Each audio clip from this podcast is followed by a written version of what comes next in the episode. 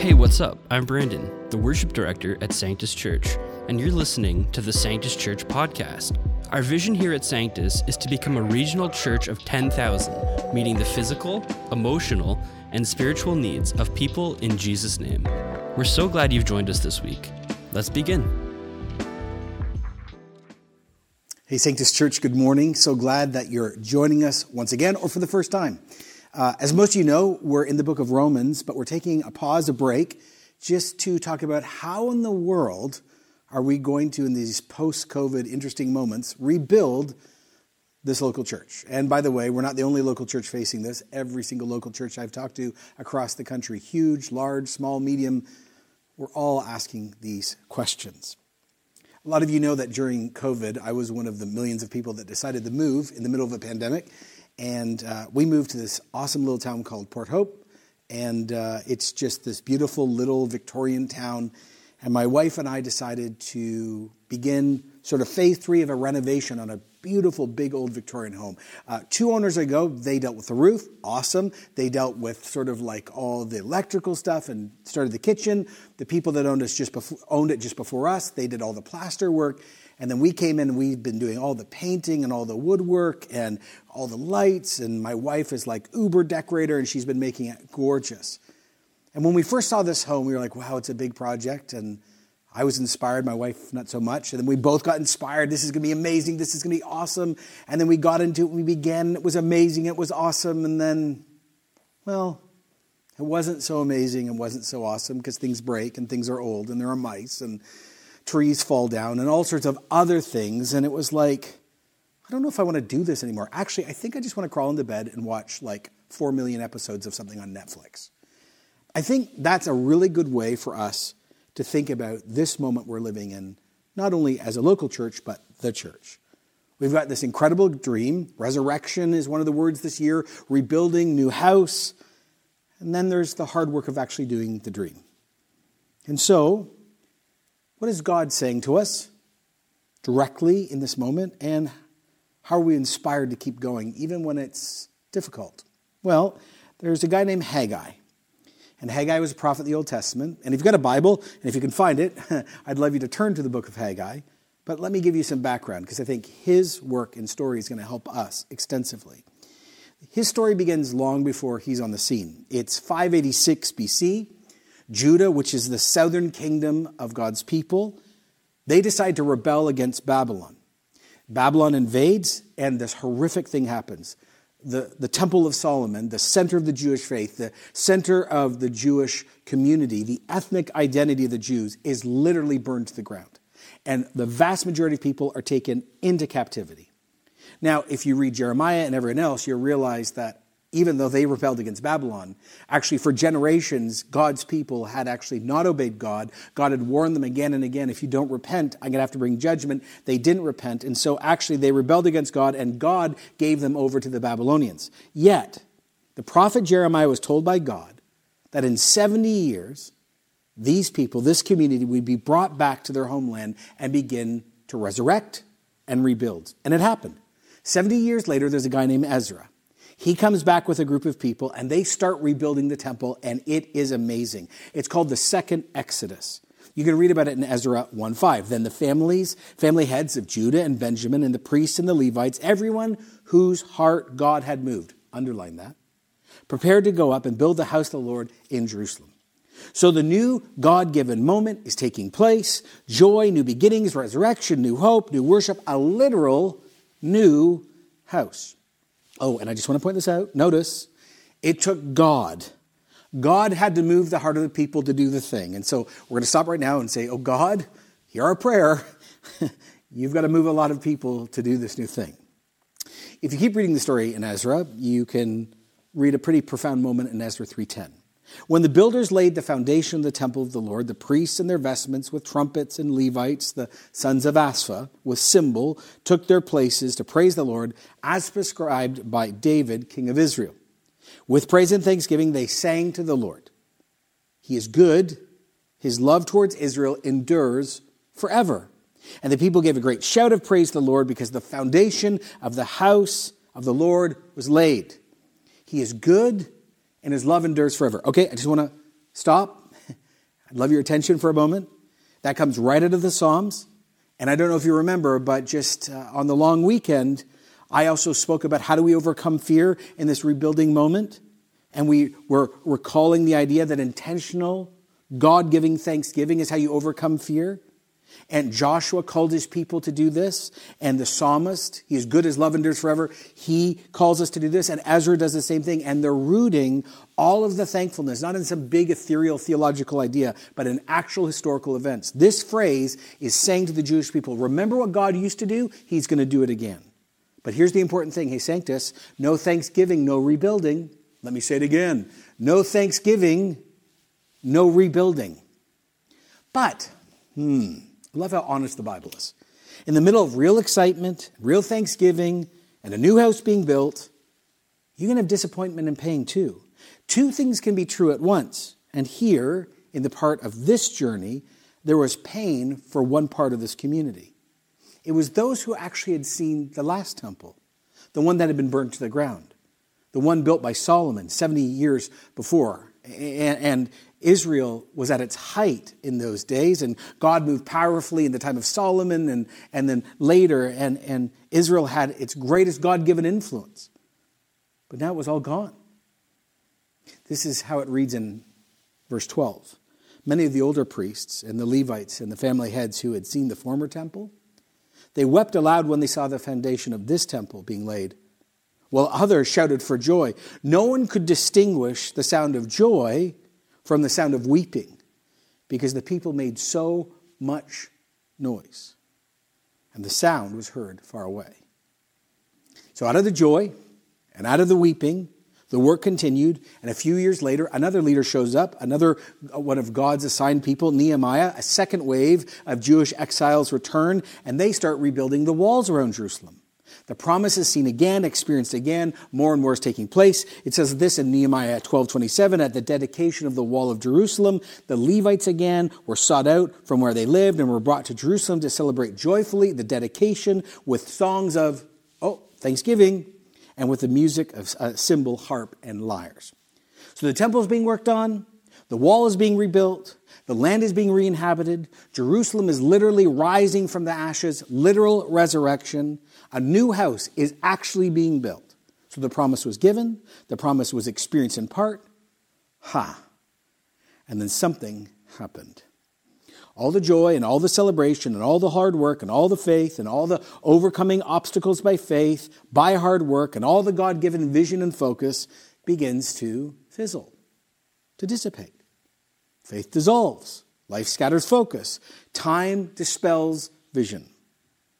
Haggai, the prophet, comes on the scene 18 years later, and things aren't being done.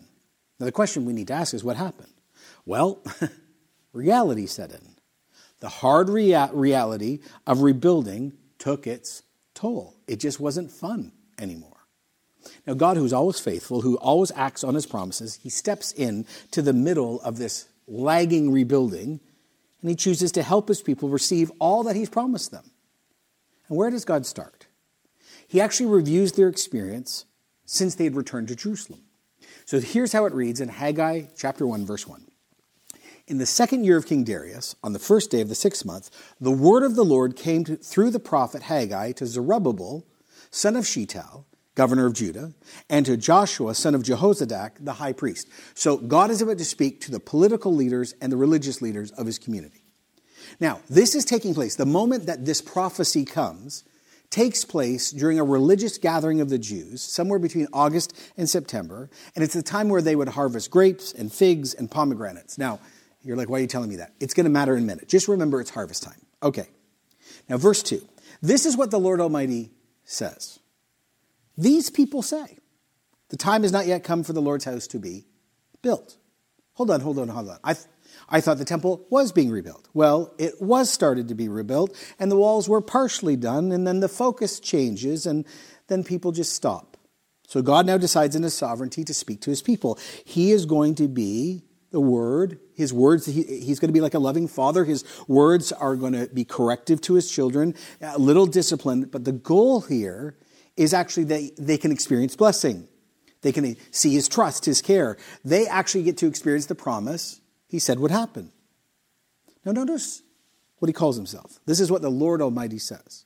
Lord Almighty, you might say that really quickly, but that means Lord of hosts. The one in the name uh, of the prophets who speak, uh, the Lord of all powers, of seen and unseen. He's the God of angel armies. So God is king and God as warrior comes, and he speaks to his people. And his words are a little striking, a little cutting, and a little hope giving. Because he starts by saying, These people say.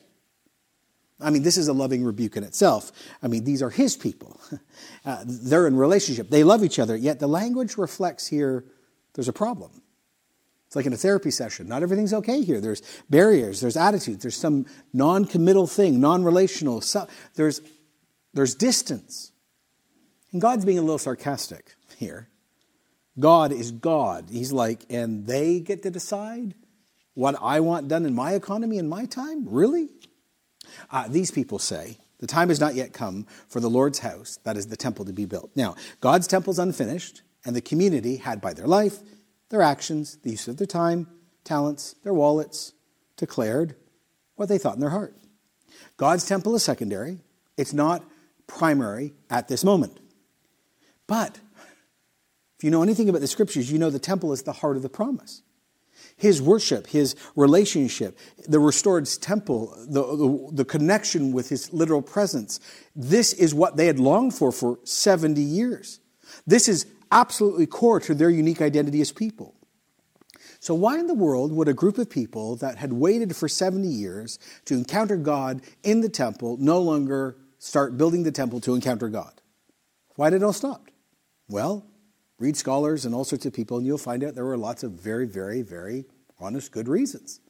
And they make sense to a lot of us. Let me list some of them. The people that needed to build the temple had to make a living. And they mostly lived on farms at this moment. So it's harvest time, and we need to harvest because if we don't harvest, we lose all the stuff. But God, you're telling me I need to build your temple, but I'm on the farm harvesting. So how in the world do I work and serve you at the same time? Because you know, like I got a mortgage, right? Second group of people go, uh, I'm not really sure if God really wants us to do this. I mean, it wasn't even a Jew that told our leaders that we got to rebuild the temple, and Cyrus, that king, told them to do it. So maybe Ezra and Nehemiah didn't really hear from God, and maybe the promise was really not from heaven at all. I'm not even really sure if God speaks like that, so I don't know if I'm into this anymore. Oh, there's a third group. Tons and tons of Jewish people didn't come back.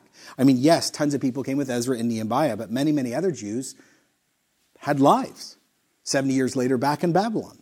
They were doing okay financially. To return to Jerusalem, face new projects, new dangers, this is not a great inspiration. I'm comfortable with my new normal.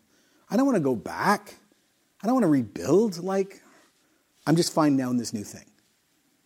We also know if you read the story of Ezra and Nehemiah, things actually were really dangerous. The political situation is not good. The neighbors, or those who lived in and around Jerusalem, the local population, actually was against the Jews rebuilding the walls and the temple. And so I'm sure some very well thoughtful, pragmatic leaders were like, you know what? Maybe we should wait for a more peaceful time, a less hostile time, a better time, and we can do this. And then other people were like, actually, I don't got a lot to give. See, as we're going to find out as we continue to read Haggai, there's a drought happening in this part of the world at this moment. So people are like, You want me to rebuild, except I don't have very much. I used to have more, but I don't anymore. So how do I give out of the little I have? Like, is that fair? And then other people are like, No, I got lots of stuff. And I just like it. Now, I just want to stop. Hey, Sanctus Church. Does this sound familiar by any chance? Anyone, 2022? I cannot do my job and rebuild the church. I mean, who's got the time? And actually, I'm not even sure if God really wants to rebuild churches anymore because they've screwed up so badly. And to be honest with you, I've found life okay without the church. So I'm not sure if I'm even into that. I'm not even sure if God actually wants to do that. Listen, I like my new post COVID life without the pressure of serving and going to church. And you know, actually, it's pretty dangerous in culture right now. And many people don't like the church anymore. And online it's pretty hostile. And, you know, the church is screwed up a lot. And so I don't really know if I want to join that group because it's got a bad reputation. And the world's really crazy, John. I mean, have you seen Ukraine and Russia? And uh, they're talking about a recession. So maybe we should just wait and, you know, I'll sit on the couch a little bit longer and we're going to be okay. And then others are like, actually, I, I lost so much during COVID. I, I have hardly anything left. And other people like, I got so much. I became so epically rich and I just like my life. I like my couch. Thanks so much. Then the word of the Lord, that's God, everybody, came through the prophet Haggai. Is it time for you yourselves to be living in your paneled houses? Well, this house, my house, remains in a ruin. Now, God's speaking about priorities here. So you're looked after, but my house, my glory, my ways aren't. You've lost vision for life. You've lost vision for why I even saved you. Your everyday literally shows you the promise is not done. So life has either become your God, or comfort has become your God, or fear has become your God, or money has become your God, or loss has become your God, and I'm the Lord of hosts, and I've been replaced by the what? Every day? Now, he uses the example of paneled houses. If you have church history, you've only probably heard one expression of this. So let me tell you what scholars think, because there's three different ways this can be read. The first one is a lot of Jews were doing just fine, and actually their houses were full of wealth and full of luxury. The people were adorning their houses literally with beautiful wood paneling, not the 1970s stuff, way nicer than that. In our terms, they're basically all living in house and home. They're all, you know, the Love It or List It we all watch, we can't afford. They're looking at that thing going, oh, I got that house. Okay. Other people say no, paneled uh, houses can also be another way of saying my house has a roof. So basically, they were finishing their houses, they were working to be mortgage free, and they just wanted a nice functioning house. Others say actually something even more insidious was going on. The leaders were spending community time and money to build their houses. Well, which one is it? I got no clue. No matter, the temple, the place of worship, is not finished, but everyone was working on their own house, or was already finished, or beautiful, but God was sort of relegated over here. This is what the Lord Almighty says Give careful thought to your ways. Ever had a parent say that to you? You should think about that. That's what God is doing here. You, you, should, you should think about this. So stop, stop, stop, stop, stop for a minute. Your work, listen, just, just evaluate. Your normal rhythm of life shows your heart, your spiritual priorities are not correct. You plant much, you harvest little. You eat, you never have enough. You drink, you never have your fill. You put on clothes, they're not warm, you're in wages, put, put them in a purse with a hole in it. For all your hard work and all you do day in and day out, you're not going to find satisfaction. All the stuff you do does not help, does not bring what your soul longs after. You eat, you work, you clothe yourself in question mark. And the scary thing is at this point, it would seem the people of God did not even see the trend of non satisfaction as wrong. They just said it's the new normal.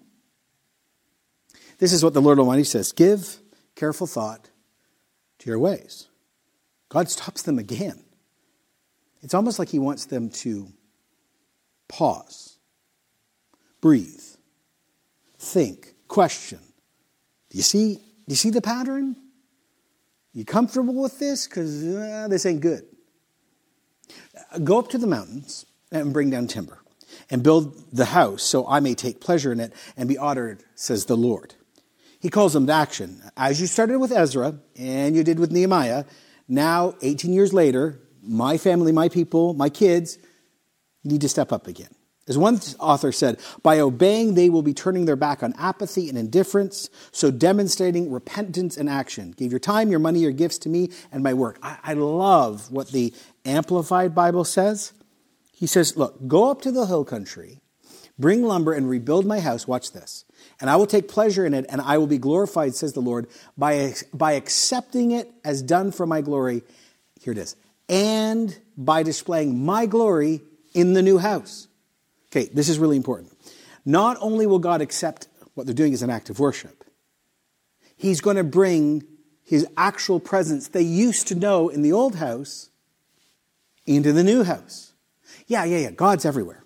But at key times, He brings His power, His presence he becomes palpable. This is when he draws near. This is when he breaks in. This is what they had cried over for 70 years and, and wept over because they lost. They longed for this. They wait, waited, think about this 70 years, a full lifetime. And now they're here and they're forgetting. Unbelief, boredom, distraction, idolatry. Uh, you expect much, verse 9, but you see it turns out to be little. Uh, what you, bro, uh, what you uh, brought home, I blew away. Why? declares the Lord Almighty. Because of my house, which remains uh, in a ruin. Strong words. Well, each of you is busy with your own house, your own life, your own stuff, your own, your own. Therefore, because of you, the heavens have withheld their dew, and the earth its crops. I called for a drought, oh, there it is, on the fields, the mountains, on the grain, the new wine, the oil, and whatever the ground produces, on people and cattle, and the labor of your hands. There's a direct connection between God, his temple, and their historic drought reality. And why does God allow this to happen? To spare his people from the root of incredible evil human pride, which leads to self sufficiency, which leads, of course, to the idea that we can do things without God, which led them to Babylon in the first place. So then it says in verse 12 Then Zerubbabel, son of Shealtiel, and Joshua, son of Jehozadak, the high priest, and the whole remnant of the people obeyed the voice of the Lord their God and the message of the prophet Haggai, because the Lord their God had sent, because the Lord their God had sent him. And the people feared the Lord. So they heard, they obeyed, they feared. Now, by the way, fear isn't dread. Fear isn't terror. Fear is not like some angry sibling or abusive spouse smacking you and you're hiding in the corner. It's not like being jumped in an alley. Fear is awe, it's respect, it's love, it's worship, it's God, you're God and I'm not. And by the way, this is exactly what Jesus' half brother taught us in James, right? James 122. Do not merely listen to the word of God and deceive yourself. Do what it says. Then Haggai, the Lord's messenger, gave the message of the Lord to the people. I am with you, declares the Lord. Does God then leave alone his people to do the huge task? No. He knows they need his presence, his power. That's why he declares, promise one, I am with you. What overcomes guilt? Think about this. What overcomes fright? What overcomes fear? What overcomes all the good reasons and excuses not to obey, to doubt, not to act yet? God's real presence. His presence changes everything. And one pointed this out, this is so important. That phrase, I am with you, originally was given when the Jews were wandering as nomads in the desert. And that promise, I am with you, entails God's protection, his accompanying, combative, guiding presence. Here's the summary I got your back. I got your back. So the Lord stirred up the spirit of Zerubbabel, son of Shealtiel, governor of Judah, and the spirit of Joshua, son of Jehozadak, the high priest, and the spirit of the whole remnant of all the people. And they came and they began to work on the house of the Lord, Lord Almighty, their God, and on the 24th day, and the sixth month, in the second year of King Darius. So, to accomplish the task, God not only rebukes them, then calls them, and promises his presence, he actually, watch this, gives them, their, gives them his spirit. He literally endows his spirit on the two leaders and also the whole group of people. God sovereignly acts and stirs up the core of real individuals like us. And of course, this all that makes sense. If you have church history, you might know this. There's a there's a verse people love quoting. This is a big Instagram one. Lots of bumper stickers got this one. People love this. It's from Zechariah 4 6, right? Right? Not by might, not by power, but by my spirit, says the Lord of hosts. Okay, what you probably don't know is Zechariah is preaching at the same time as Haggai. They're contemporaries. And that promise is to who? Oh, Zerubbabel. And this is about rebuilding this house. So the historic context for this verse is you're going to rebuild this, this new temple, this new thing, this resurrection thing, not by might, not by power, but by my spirit, says the God of angel armies. Okay, so God moved and all the people were involved, and God's work began again. Task, praying, planning, building, supporting. Everyone obeyed, all supported, involved. There was a communal relationship, communal responsibility. Planners, priests, people, promise, accomplished. Okay. Sanctus, in this very interesting rebuilding moment, the three and a half years ago, none of us expected to be at, but here we are. What is God saying to us? One, it's time for us to admit, or say it again, that we cannot tell the difference sometimes between joy and the crying. I think so many of us in this church and probably every church thought, okay, the pandemic's to be really bad. And we're to get through the pandemic and it's to last, you know, five days or six months or whatever it was. And then we're just to go back to normal and everything's just to start back up and we're to, let's go. And then it happened and it kept happening and happened longer. And guess what? It's not the same. There are so many of us that are still here and lots of us are grieving or weeping over what C4 Sanctus used to be. Other people are like, what are you talking about? This is incredible. Like, people are getting baptized here, and I, am learning stuff and I'm growing. See, we just need to admit in this moment, there's joy and weeping, and that's okay. It just is. Here's the second thing it is time to make God's house and his ways a priority again. Your regular presence to God and others in community matters. Your regular presence in church, taking communion, witnessing baptism, serving, it matters. Your regular presence helps pass on the faith to the next generation. Your regular serving matters. Your regular giving matters. All of this matters. Like I shared a few weeks ago, the basics of our faith didn't change because of a global pandemic. It's pretty clear in the book of Hebrews do not forsake gathering with other Christians. Communion didn't change. Baptisms didn't change. The call to use spiritual gifts didn't change. The gospel didn't change. The eternal implications of heaven and hell, they didn't change. None of that changed. None of that changed. We might have changed, but it didn't change. So I'm just saying, hey, Sanctus, even if you're sitting today at a site and you're regular, consider your ways. God is asking us to rebuild this house. For how long we're here, I don't know, but He's asking us. And now is the time to do this thing. Okay, that phrase, uh, give careful thought to your ways. Next week, I'm going to talk about joy, and I talk about joy in serving and what God is asking us into. But I just want to stop and I want to unapologetically at this moment talk about giving. Now, some of you are like, uh, I'm a guest here, and it's all good. If you're visiting, thanks for hanging out with us. Keep hanging out with us. This is a family chat. Awesome. For the rest of us who are committed to Sanctus Church, called This is Our House, Our Home, this is our new house. Uh, we just need to talk about this. To rebuild in this moment, we actually have to give with our time and our money. So, what I'm going to do is this. I did this years ago. I'm going to do it again. I'm just going to throw up right now. A chart's going to come up. And as it's coming up, no matter if you're watching online or another site, you're going to see basically what giving looks like at Sanctus right now. So, you can see how many givers there are. You can see how many people give on one side, like how much, so I think there's one stat there, like a certain amount of people give like five to $45 a year, basically, or 50. You just follow, follow it up. I want, take a look at it. Don't, ah, look at it, look at it. And I want you to hear this as I'm speaking. 20% of people that make up Sanctus Church make up 65% of the giving. So I just want you to catch 20% of people give, who give are giving 65% of the finances right now. Just let that sit. 11% of people who give are giving basically 47% of the finances at Sanctus. Everyone catching this yet? The average household income in Durham is about $103,000. So if we use that as just a basic baseline, about 40% of people are giving around maybe 1% of their income. Some are giving more, many are giving less. Actually, there are hundreds of people who come to Sanctus who don't give anything. So here's a question in this rebuilding moment as God is asking us to think about giving and priorities. Can you find yourself on the chart, first of all? Could you just do that? Number two, these are very important questions. Are you even giving to the Lord your time and your money anymore? Or have you ever? Remember, we don't give to Sanctus Church or to something else that's Christian. We first and foremost give to God. I mean, that's what we do. Christian giving is worship to God.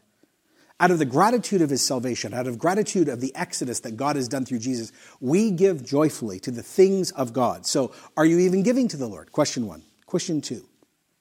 As we are rebuilding this local house, are you even supporting it?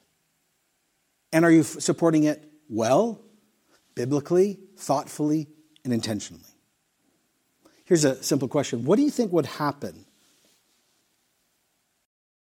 if every person just increased their giving by 1% across our whole church? It would ma- make a massive difference in this rebuilding moment. What would it look like if we actually tithed? I mean, that's 10%. I mean, that I can't even imagine that. What I want you to do this week is I would like any person within the sound of my voice that is committed and called to Sanctus Church to genuinely, in this post COVID moment, just say to the Lord, How am I doing? Now, what we're going to do, uh, again, unashamedly, we're going to send an email basically out soon to everyone in our church, and we're just going to give you an update of how you are giving in the sense of what you've given so far. But I'm asking the whole church in this rebuilding moment to actually go before the Lord and let the Lord say to you, you need to consider your ways. Consider your ways. Because we have to rebuild this church. We have to rebuild what God has asked us to do, and we need to continue to reach out to make fully devoted followers, to reach other people for Jesus, and continue to move forward. Take the week, go to your Connect group, and have an honest chat about where you are on this chart, how you're doing, where your heart is at. Okay, I'm not going to end with money though. I'm going to end with God. See that phrase, I am with you?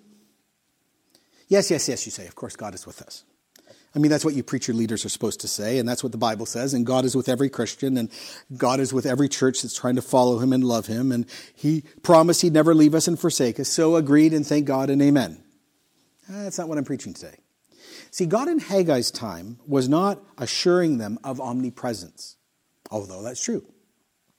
God in that time was saying to the Jewish nation, I am with you in this season for this task, in this moment, to do the very specific thing I'm asking you to do so you can see the promise I've given. And I'm saying to you, Sanctus Church, the same today. God is saying to us as a local church, I'm with you. I'm always with you. I'm never leaving you or forsaking you. But I'm actually also with you specifically as we rebuild this new house and as this resurrection takes place. And how does this happen? Well, the only way you cut through the noise, the chatter, the pain, the sadness, the good, the bad, all of it, the fear, the apathy, is the Holy Spirit. That's why God, through the other prophet, Zechariah, said, Not by might, not by power, but by my Spirit, says the Lord Almighty. We need the Holy Spirit to begin to fill this new house, even though it's not totally rebuilt. We need the Holy Spirit to stir up the leaders, stir up new leaders. We need the Holy Spirit to stir up the community and begin to rebuild. So I'm going to ask you again, and if you could do this, I'd love you to stand wherever you might be, even if you're in, if you're in your living room or you're attending another church. and I'm just going to pray this prayer written a long time ago. And I'd love you to join me in it. Lord, come and give us your spirit so we can be encouraged to do your work now. Why do we want the power of God? Why do we want the Holy Spirit? Because we want to glorify God with our lives. Why do we want the glory of God? Because when He comes, droughts end. God be with us. God guard this church. God guide this church. God, accompany this church. God, fight for this church. God, lead this church. God, make this church unwavering. God, make us personally know your presence again. God, send your spirit to do this work again. So, Lord, I'm just asking you to send the Holy Spirit and the elders and the pastors and the key volunteers and the, all the people to begin, or to continue, I should say, this rebuilding moment. Help us to consider our ways when it comes to money and time and serving. Help us not to be defensive or jaded, but to be open. And we just pray that there would be this supernatural rebuilding that makes no sense other than you. We're thankful for this new house. Many of us are deeply saddened about the loss of the old house, but we're open to what you want to do and who you want to use in this moment. This is what we pray in Jesus' name. And we all sit together. Amen. We'll see you next week when we talk about the role of joy, serving, rebuilding, and serving in joy. We'll see you then. Thanks for listening. If you'd like to learn more about us, please visit us at our website, sanctuschurch.com. There you'll be able to find ways to support the ministry and what God's vision is for this church. Last but not least, if you like what you're hearing, be sure to hit the subscribe button to be notified when another episode releases. May the Lord bless you and keep you, cause his face to shine upon you, and give you peace.